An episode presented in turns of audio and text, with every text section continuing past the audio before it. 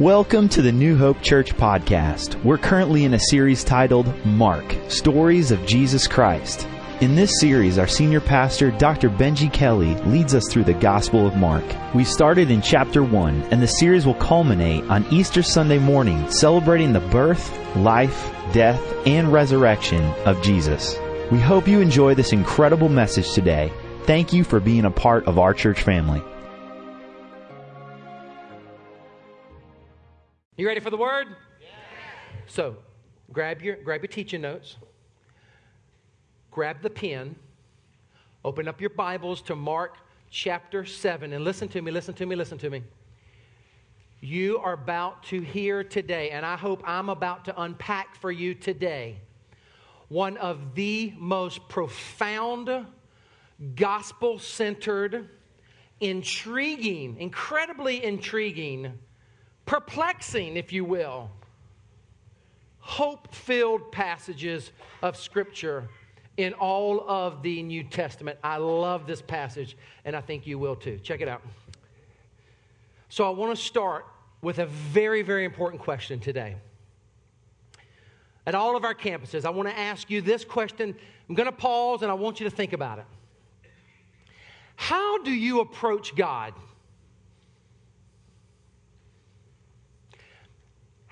Do you connect with the divine?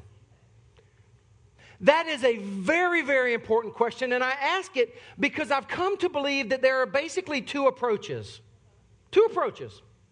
One is the approach that is a theological issue, whereby you and I and others at times often fall into this camp of believing, even if we don't talk about it, that God is this bloodthirsty tyrant who is out to get you and who you never really fully approach. You never really establish an intimate relationship with him. I mean, don't get me wrong, you come to church. You might pray every now and then, but, but God is still Uh, at a distance. You, you, if you were honest with yourself, you would admit you still will do the Heisman with God. You just, you kind of keep him at an arm's length distance. Because somewhere along the way, you were taught that God is like a school principal with a long ruler. And he's ready to zap you, and he's full of divine retribution.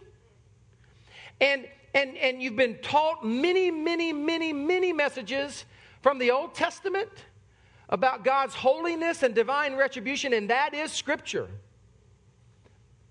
But maybe you haven't been given enough of the new covenant to realize that God is an approachable God.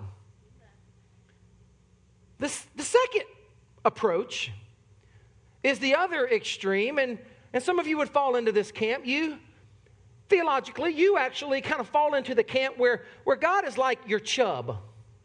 God is like your personal friend, right? And you kind of, you kind of gives you warm fuzzies. You carry him around in your pocket or in your glove box. You take him out when you need him. Two, two extremes. How, how do you approach God? Because in Mark chapter 7, we see one of the most fascinating passages in all of Scripture that I believe, when you just look at it closely and study it intently, it actually teaches us about one central theme, and that is listen, church, how to approach God. Welcome to Mark, part four. Glad you are here. Welcome to all of our campuses. If you got your Bibles, open them up to Mark chapter 7. You might already be there, or your iPads, or your phones, whatever the case may be. And let's go and get this. Amen? Mark chapter 7, verse 24. Look at what the Bible says. Here we go. Mark 7, 24. Jesus left that place and went to the vicinity of Tyre. He entered a house Listen, this is very fascinating. You got you to understand that Jesus, Jesus is just like you in some ways, and yet he's not like us in other ways. But here's one way in which he is a lot like us. Jesus did not want anyone to know it. Yet he could not keep his presence secret. In other words, look, he entered a house and he did not want anyone to know it. Jesus wanted some time alone. Anybody here ever just long for some time alone? Calgon, take me away. Come on, parents, parents. Oh, parents of young kids, young biscuit snatchers, huh? It's like you ever just want some time alone. My wife and I, I know exactly what that's like. And sometimes it's very hard to get. It was very hard for Jesus to get. About, I don't know, three years or so ago, I hosted a, a, a, conference in Jacksonville, Florida called The Gathering. Conference of thousands and thousands of pastors from all over the country. And um, we brought in this comedian by the name of Jeff Allen. In fact, we're hosting a conference here in July called Insight. It's a leadership conference. Make note of that, July 12th and 13th. Some of you are leaders in the workplace. Love for you to be a part of that conference. But we hosted it in Jacksonville, North Carolina, and I introduced the comedian, and he shared while he was up there. He shared how he had kids, had three kids, in fact, and at night, his wife and, and he would sometimes want to just get away so bad that they would bake brownies and then they would take the brownies away from the kids. They would sneak them out of the kitchen and they would go into their bedroom. And he said they would get up under the covers. Picture a teepee, like a tent, and they would eat brownies. He said it was so fun. And he had the whole crowd just dying laughing, right? Then after he spoke that night, he and I were backstage talking. I was like, man, I love that brownie story. I think my wife and I are going to try that. I said, tell me about your family. He goes, oh, I got three, man. He goes, I got a 25 year old son, I got an 18 year old daughter, and I got a five year old son. 25, 18, and 5.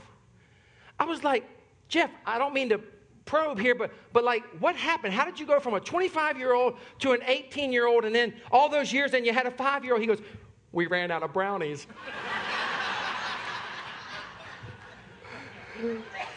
See, sometimes we just want to be alone.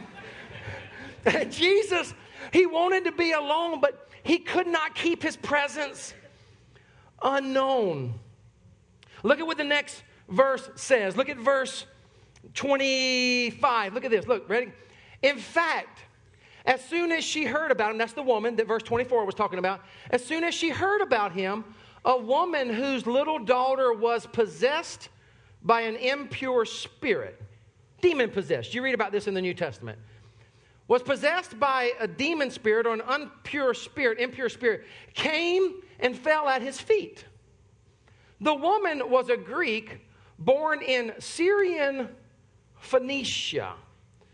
The story in Mark chapter 7 begins with this mysterious statement about Jesus trying to get away, trying to get some peace and quiet all alone. It talks about a woman then who finds out, falls at his feet, and she has this daughter who is home sick. Now, let me just show you some geography of first century Palestine. Some of you have been there with me, some of you have been before, um, and some of you might be going back with me in 2014. If you're interested, just mark your Connect card. But this is first century Palestine.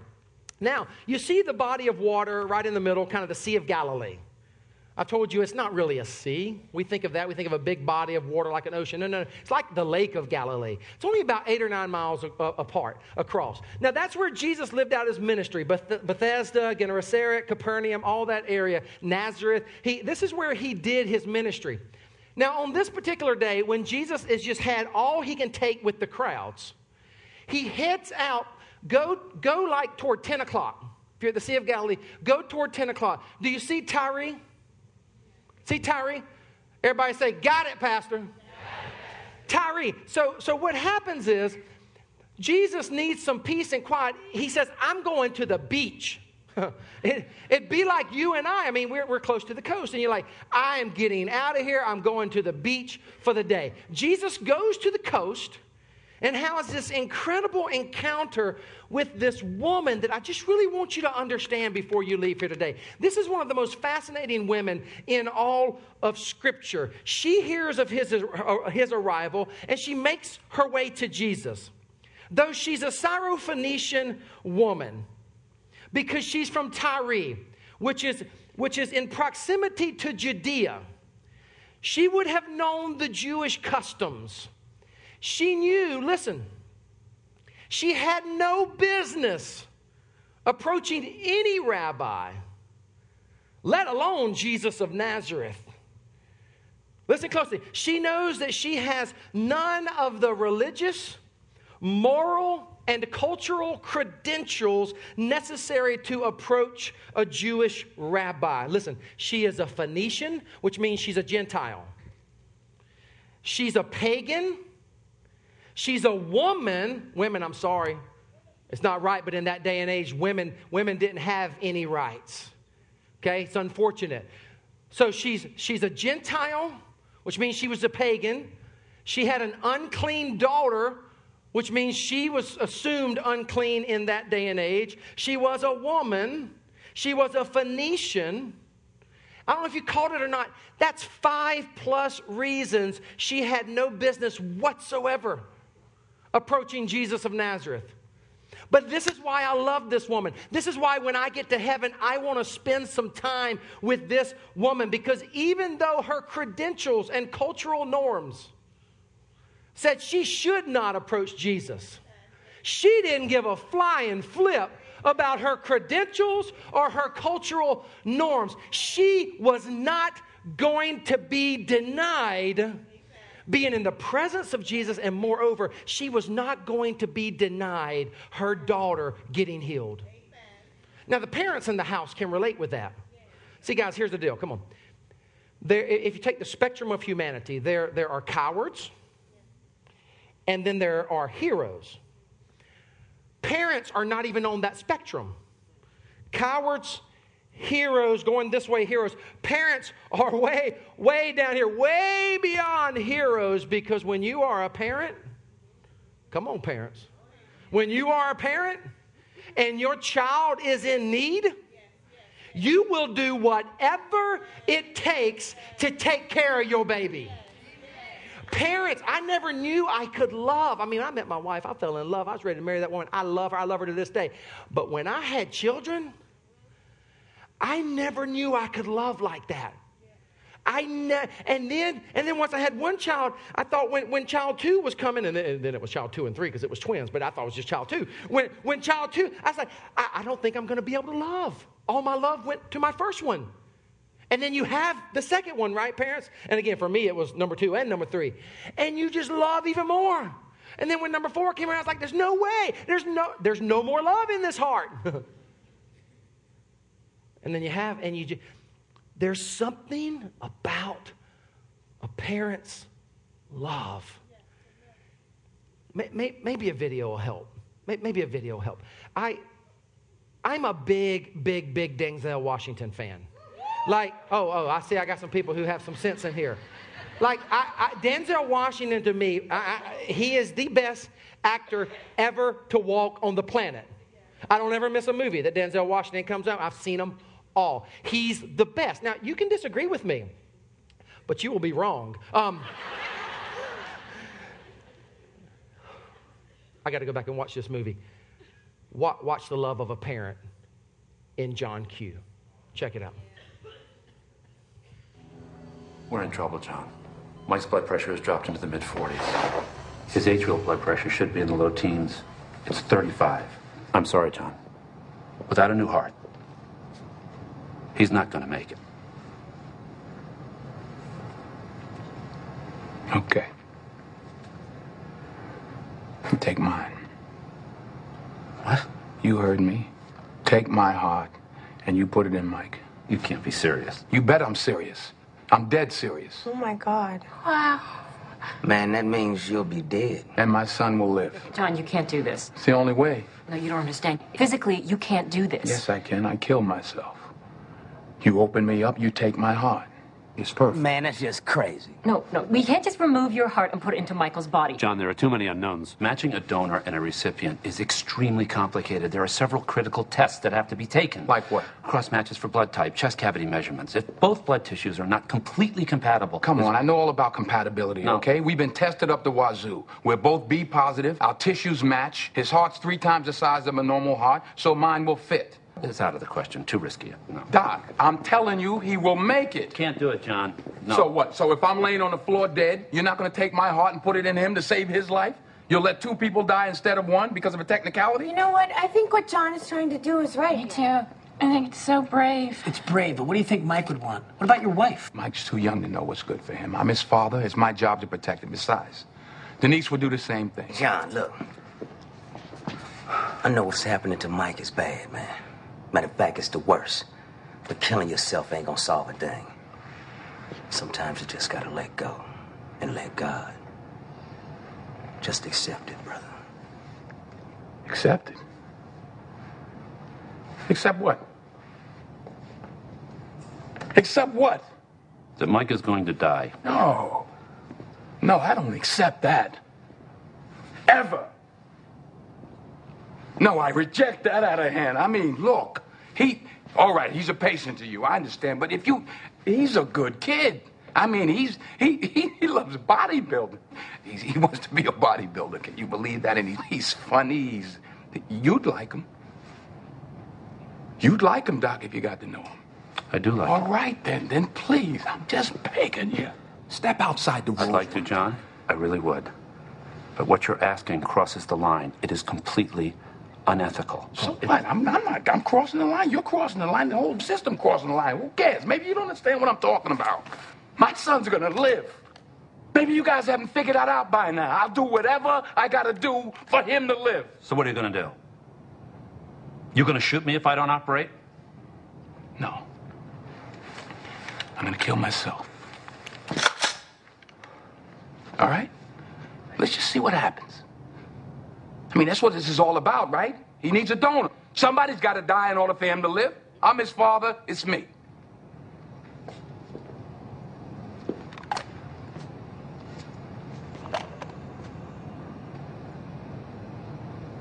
All right. Right? All right, what? I'll do it if that's what you want. You serious? You're gonna let him kill himself? Once he's dead, why not?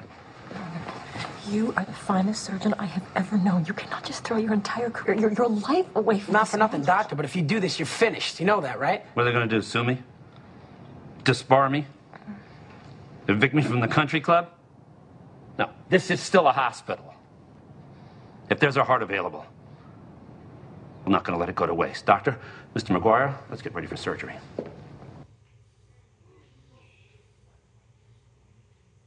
Get you some of that.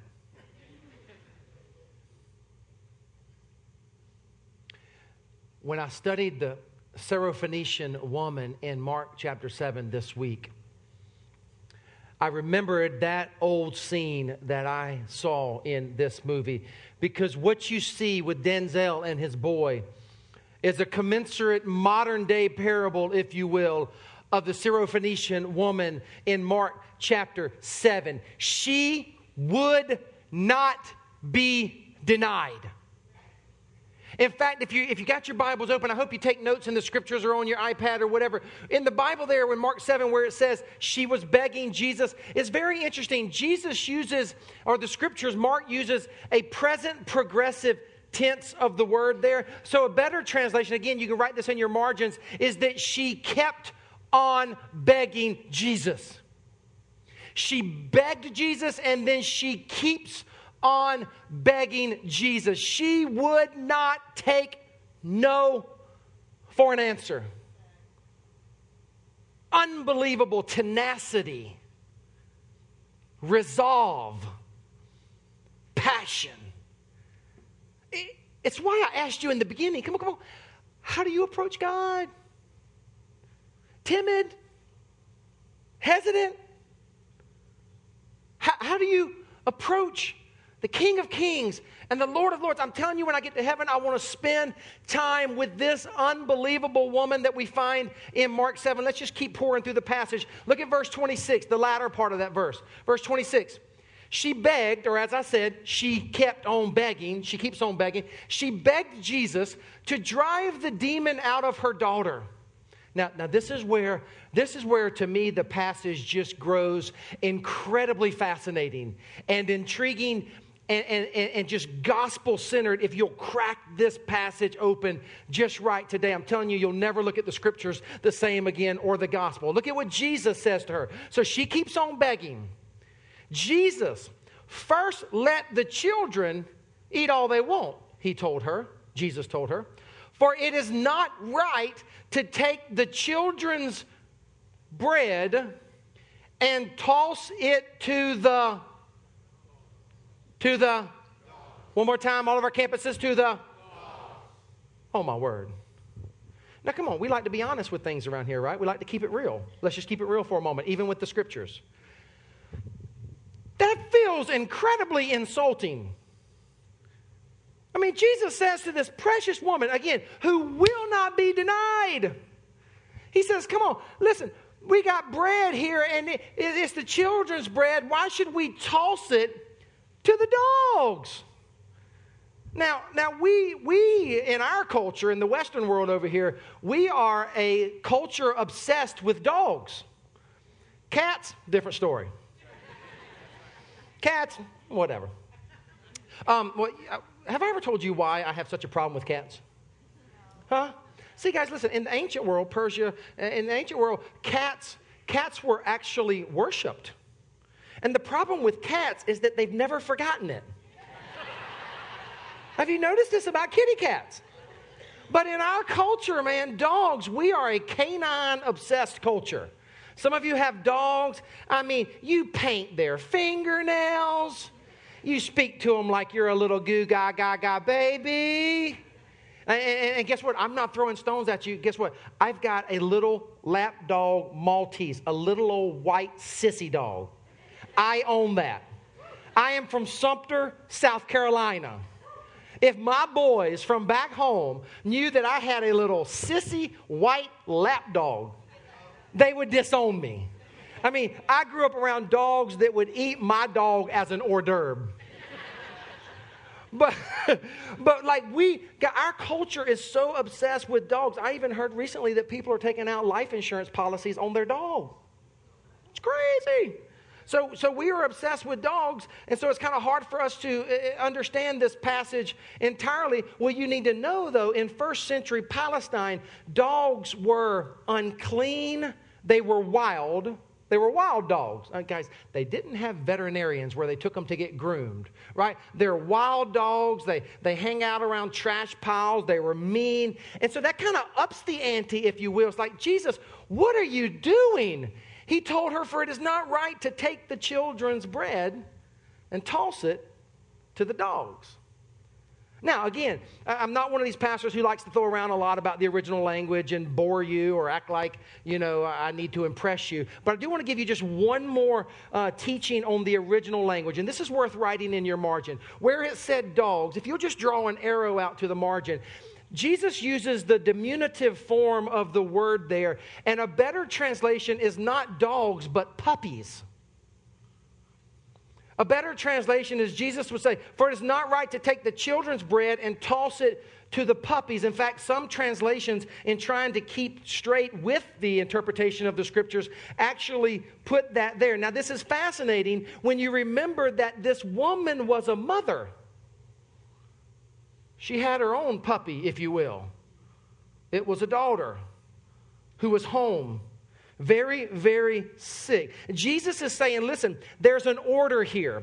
There's an order here, and the puppies do not eat from the table, they eat on the floor, and it's not even right to give the bread for the children to the puppies. There's an order, and this is where it's actually fascinating to actually go over there and read Matthew's parallel version of what is unfolding in Mark 7. You don't have to turn there, but let me tell you, in Matthew's gospel, as Matthew tells this very same story, Matthew points out that Jesus said that he had come for the lost sheep of Israel or for the, the, the house of Israel. Matthew 15 24. You can go look at it later.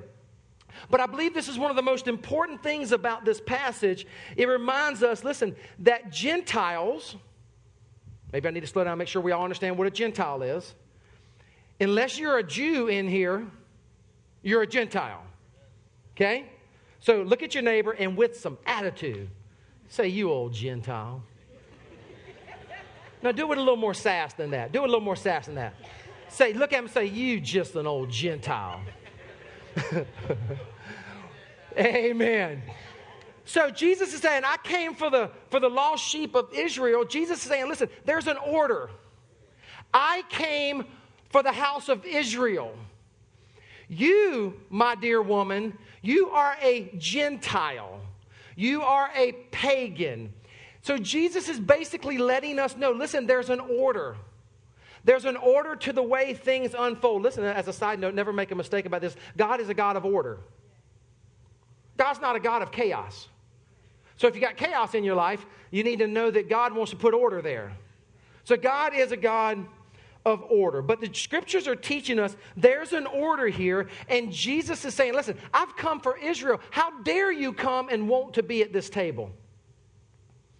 So you got to keep in mind that in, in the Gospels, it wasn't until after Jesus rose from the dead that he actually said to his followers, Go into the world and make disciples, go reach the nations, the genoitai, you and I, Gentiles. See, what this passage, this is why I said it is so gospel centered. What this passage reminds us of today, listen, church, is Christianity, it's not about us. This is a humbling passage. We in the Western world, we think everything's about us. Come on, it's all about you, I know. And we think it's all about me. And what this passage reminds us, listen, is that Christianity was a, was a Messiah coming for the house of Israel. And it was only by the grace of God that Jesus then, kind of, if you will, opened up the back door, beloved, and allowed the Gentile world, the nations, to slip into a covenant that already existed before we got there. Now, that's a good place for an amen. That's grace. That reminds us listen, it is only by grace that we come into this relationship. And look, look at what happens. This passage just keeps, keeps unfolding beautifully. Look at the next few verses, starting in verse 28. Yes, Lord, she replied. This is why I love this woman, man. She's amazing. Yes, Lord, she replied. Read it out loud with me. Ready, go. But even the under the table eat the children's crumbs. I love this woman. Jesus has laid out a challenge for her, He's laid out an offer for her. And she rises to the occasion. Notice that she didn't go, again, this is what we love to do in the West. Come on, you know we do. We are all about our rights.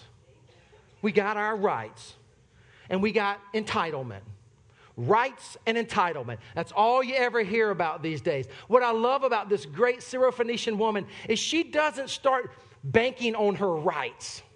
She doesn't even get offended when Jesus uses this, uses this language. She basically, with rightless assertiveness, basically acknowledges you're right. I don't belong at this table. You're right. I'm a Gentile. I don't worship the same God the Jews worship. But even the dogs, even the dogs under the table eat the children's crumbs. Now let's go. Let's, let's keep going. Look at what happens. Then he told her, Jesus loved her response. For such a reply, you may go. The demon has left your daughter. Let the church say amen. amen. She went home and found her child lying on the bed and the demon gone. Jesus told us this fascinating passage where the woman in our Western mindset think we think she has every right to get upset. How dare you call me a dog? How dare you, Jesus? I'm entitled to some crumbs. Uh, uh, uh. In humility, she says, You're right, but if you'll just give me some of those crumbs that fall from your table, I believe my daughter will be healed. It is an absolutely fascinating passage. If you're taking notes, write this down. Should be on the screens. She's not saying, Lord, give me what I deserve on the basis of my goodness. She's saying, Lord, give me what I don't deserve on the basis of your goodness, and I need it now. I love this woman. I want to spend some time with this woman in heaven. Absolutely incredible, fascinating, appropriate answer in which Jesus says, You can go. With that kind of reply, you can go. I've got your daughter. Listen, listen. This is going to be on the screens too. Oh, you are more unclean. Yes, you are. I am more unclean, undeserving, and unworthy than you ever believed or imagined. But at the same time, listen, beloved, you are more loved, accepted, and cleansed than you ever dared to hope. Let me say it one more time. You are more unclean, undeserving, and unworthy than you ever believed or imagined. But at the same time, the gospel message teaches us at the same time, you are more loved, accepted, and cleansed than you ever dared to hope. Let the church say amen. I want to read a quote for you. I usually don't read long quotes like this, but man, when I was studying this week, I was like, they, they got to hear this. This is from John Edwards, great biblical scholar, on this particular passage. Lean in and listen. He says this on Mark 7. She, that is the Syrophoenician woman, she appears to understand the purpose of Israel's Messiah better than Israel does. Her pluck and persistence are a testimony to her trust in the sufficiency and surplus of Jesus. His provision for the disciples and Israel will be abundant enough to provide for one such as herself. What an irony! Jesus seeks desperately to teach his chosen disciples, you know, the 12. Jesus, he tries to desperately teach his chosen disciples, yet they are dull and uncomprehending. Jesus is reluctant to even speak to a walk on pagan woman. Listen. And after one sentence, she understands his mission and receives his unambiguous commendation. How is this possible? The biblical scholar Edwards asks. How is this possible? Last couple sentences, listening closely. The answer is that the woman is the first person in Mark's gospel to hear and understand a parable of Jesus.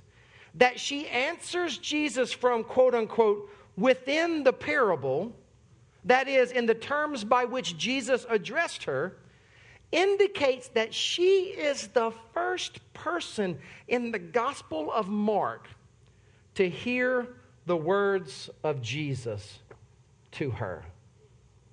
I'm telling you, when I get to heaven, after I gather around Jesus and after whatever that's like, I want to spend some time with this great saint.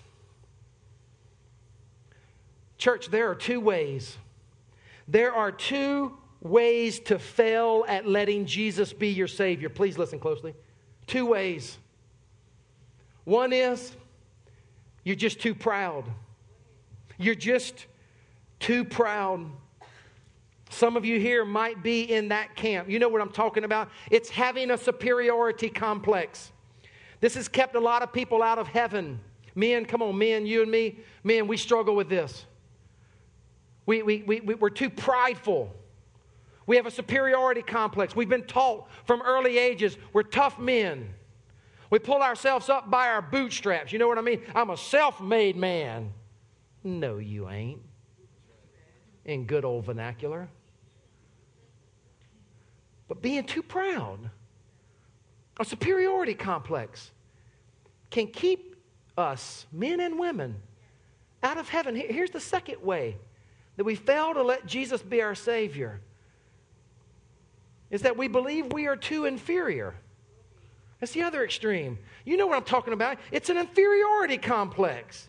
Being so self absorbed that you say, I'm just so awful that God would never love me. Two extremes. Which is why I started my message today with asking you this question How do you approach God? How, how do you connect with the divine? She knew what she wanted, and she was not going to receive no as an answer. She was determined to get it. Listen, yet she never disrespected Jesus. She never disrespected God. She never fell into a pitiful, pitiful sense of entitlement.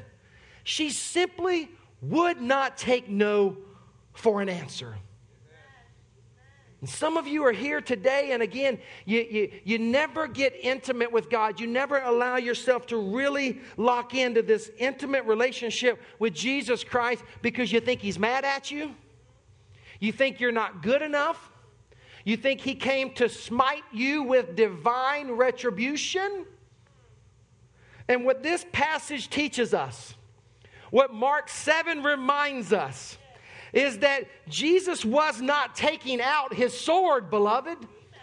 He was taking up his cross. Jesus was not ruling with unbridled power. No, in fact, he was not even taking over the world. He was serving the world with love and compassion and grace and inviting you and me, listen, to approach him boldly. Another New Testament author would say this in Hebrews let us approach the throne of grace with confidence. Look at what it says that we may receive mercy and grace to help us in our time of need. So, on the night before he was betrayed, he gathered his disciples in the upper room. And he said to them, and he would say to us, the rest of the world, This is my body, which is broken for you. He didn't say, Here are some crumbs. And come on, come on. That would have been enough. That's what the Syrophoenician woman is teaching us. All I need some crumbs. But Jesus didn't say, Here are some crumbs. He said, Take Eat. This is my body. And then when the supper was over, he took the cup. He said, This is the cup of the new covenant, poured out for you for the forgiveness of sins. Said, This is my blood. It represents the new covenant. Take my body. Drink this wine as a symbolic representation of my blood. Taste and see that the Lord is good. I am an approachable God. I invite anyone and everyone who would come and feast to come and feast. And here's the most amazing thing about this passage. When you understand it like this, Jesus wasn't necessarily saying she was a dog. If you look at the whole narrative of Mark's gospel, Jesus is saying, Listen, I'm going to become like the dog. I'm going to be the one beaten. I'm going to be the one betrayed. I'm going to be like a just a betrayed, left out dog. I'm going to a place called Calvary. I'm going to a hill called the skull where I am going to allow your sins as the weight of your sin to be pressed upon me I'm going to be the beaten one. I'm going to be the bruised one. Listen, I'm going to be the one who is smited with the divine retribution from an holy, almighty God. I'm going to be the one who's going to be left out in the cold. I'm going to be the one who's going to be splattered on a cross. I'm going to be the one who's going to take the full weight of your sin. And I'm going to wear it on the cross. And I'm going to take the hit for you. That's grace. That's good news. John Steinbeck Those of you who are readers, that name immediately grabs you.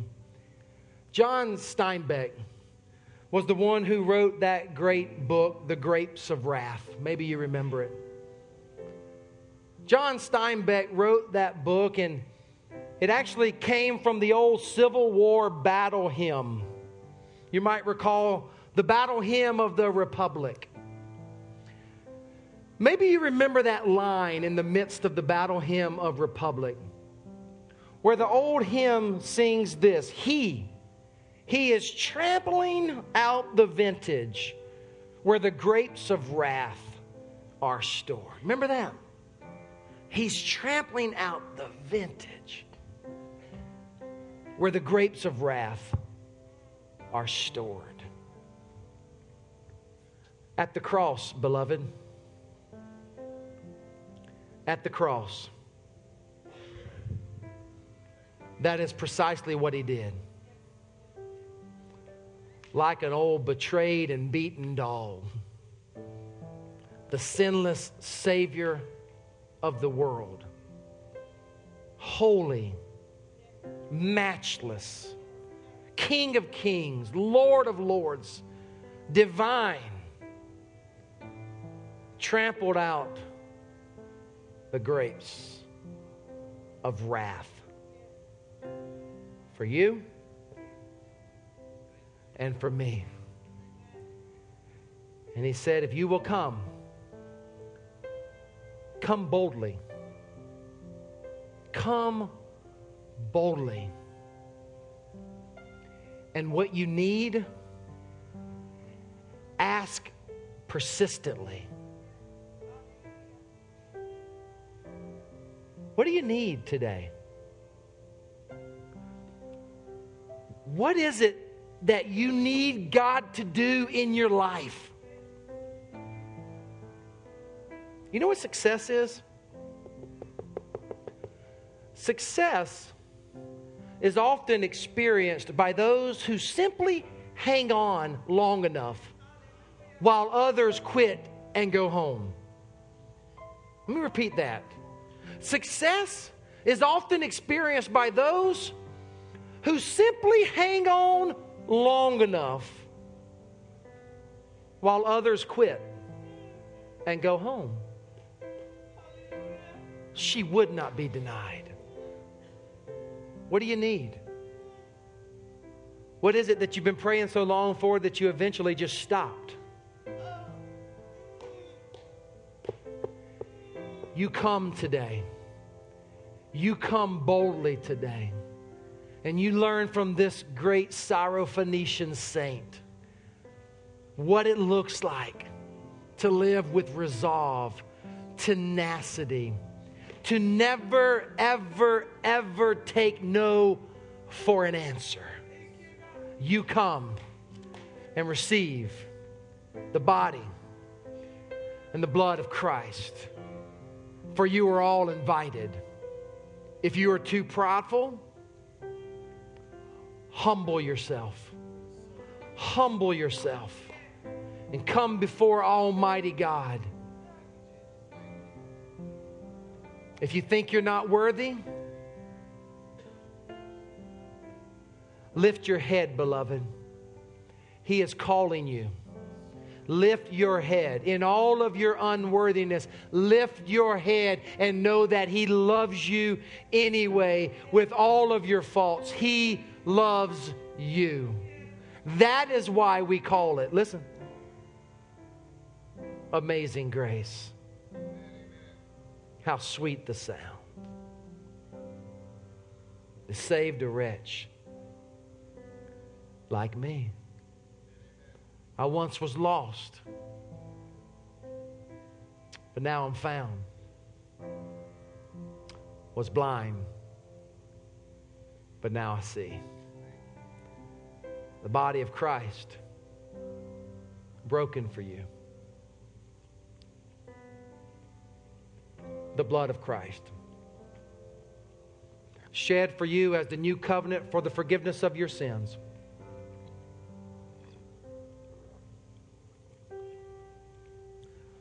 Almighty God, we give you thanks for the gospel. God, we cannot believe how you would love us, how you would pour yourself out for us. Father, we come to this table. We get up from our seats at all of our campuses, Father, and we come like the Syrophoenician woman. We come with respect, we come with honor, we come with humility, but we come with tenacity. We come never, no, never, receiving no as an answer, for we believe by faith that we are your son, that we are your daughter, and that you will meet our needs according to your riches in Christ. So, Father, receive us all over the movement today. We come to feast upon you, Lord Jesus, by the receiving of a piece of bread and a cup of wine. That you would forgive us of our sins, that you would cleanse us, God. Thank you for going to the cross for us. Thank you for being the one who was treated like a dog. Thank you for taking the hit for us. Thank you for allowing us to slip in through the back door of a covenant that you already had established with ancient Israel. So, in all of our humility, God, we just come as beggars, beggars as we are, so grateful that you would receive us, that you would restore us, that you would reinstate us, that you would bless us. And as we share in this Holy Communion feast, we look forward to that great day, Almighty God, when we will feast with you and all the saints around the table of eternity. Thank you, God, for not just giving us crumbs. Thank you for giving us the full gospel. And for that, we are so grateful. We love you, we praise you, we worship you. In Jesus' name. And all of God's children said, Thank you so much for joining us today. If you'd like to learn more about the ministries of New Hope Church, please stop by one of our six campuses anytime or visit us online at www.newhopenc.org. And if you have any prayer requests, please send those to prayers at newhopenc.org. And our pastors and staff will stand with you in prayer. God bless and have a great week.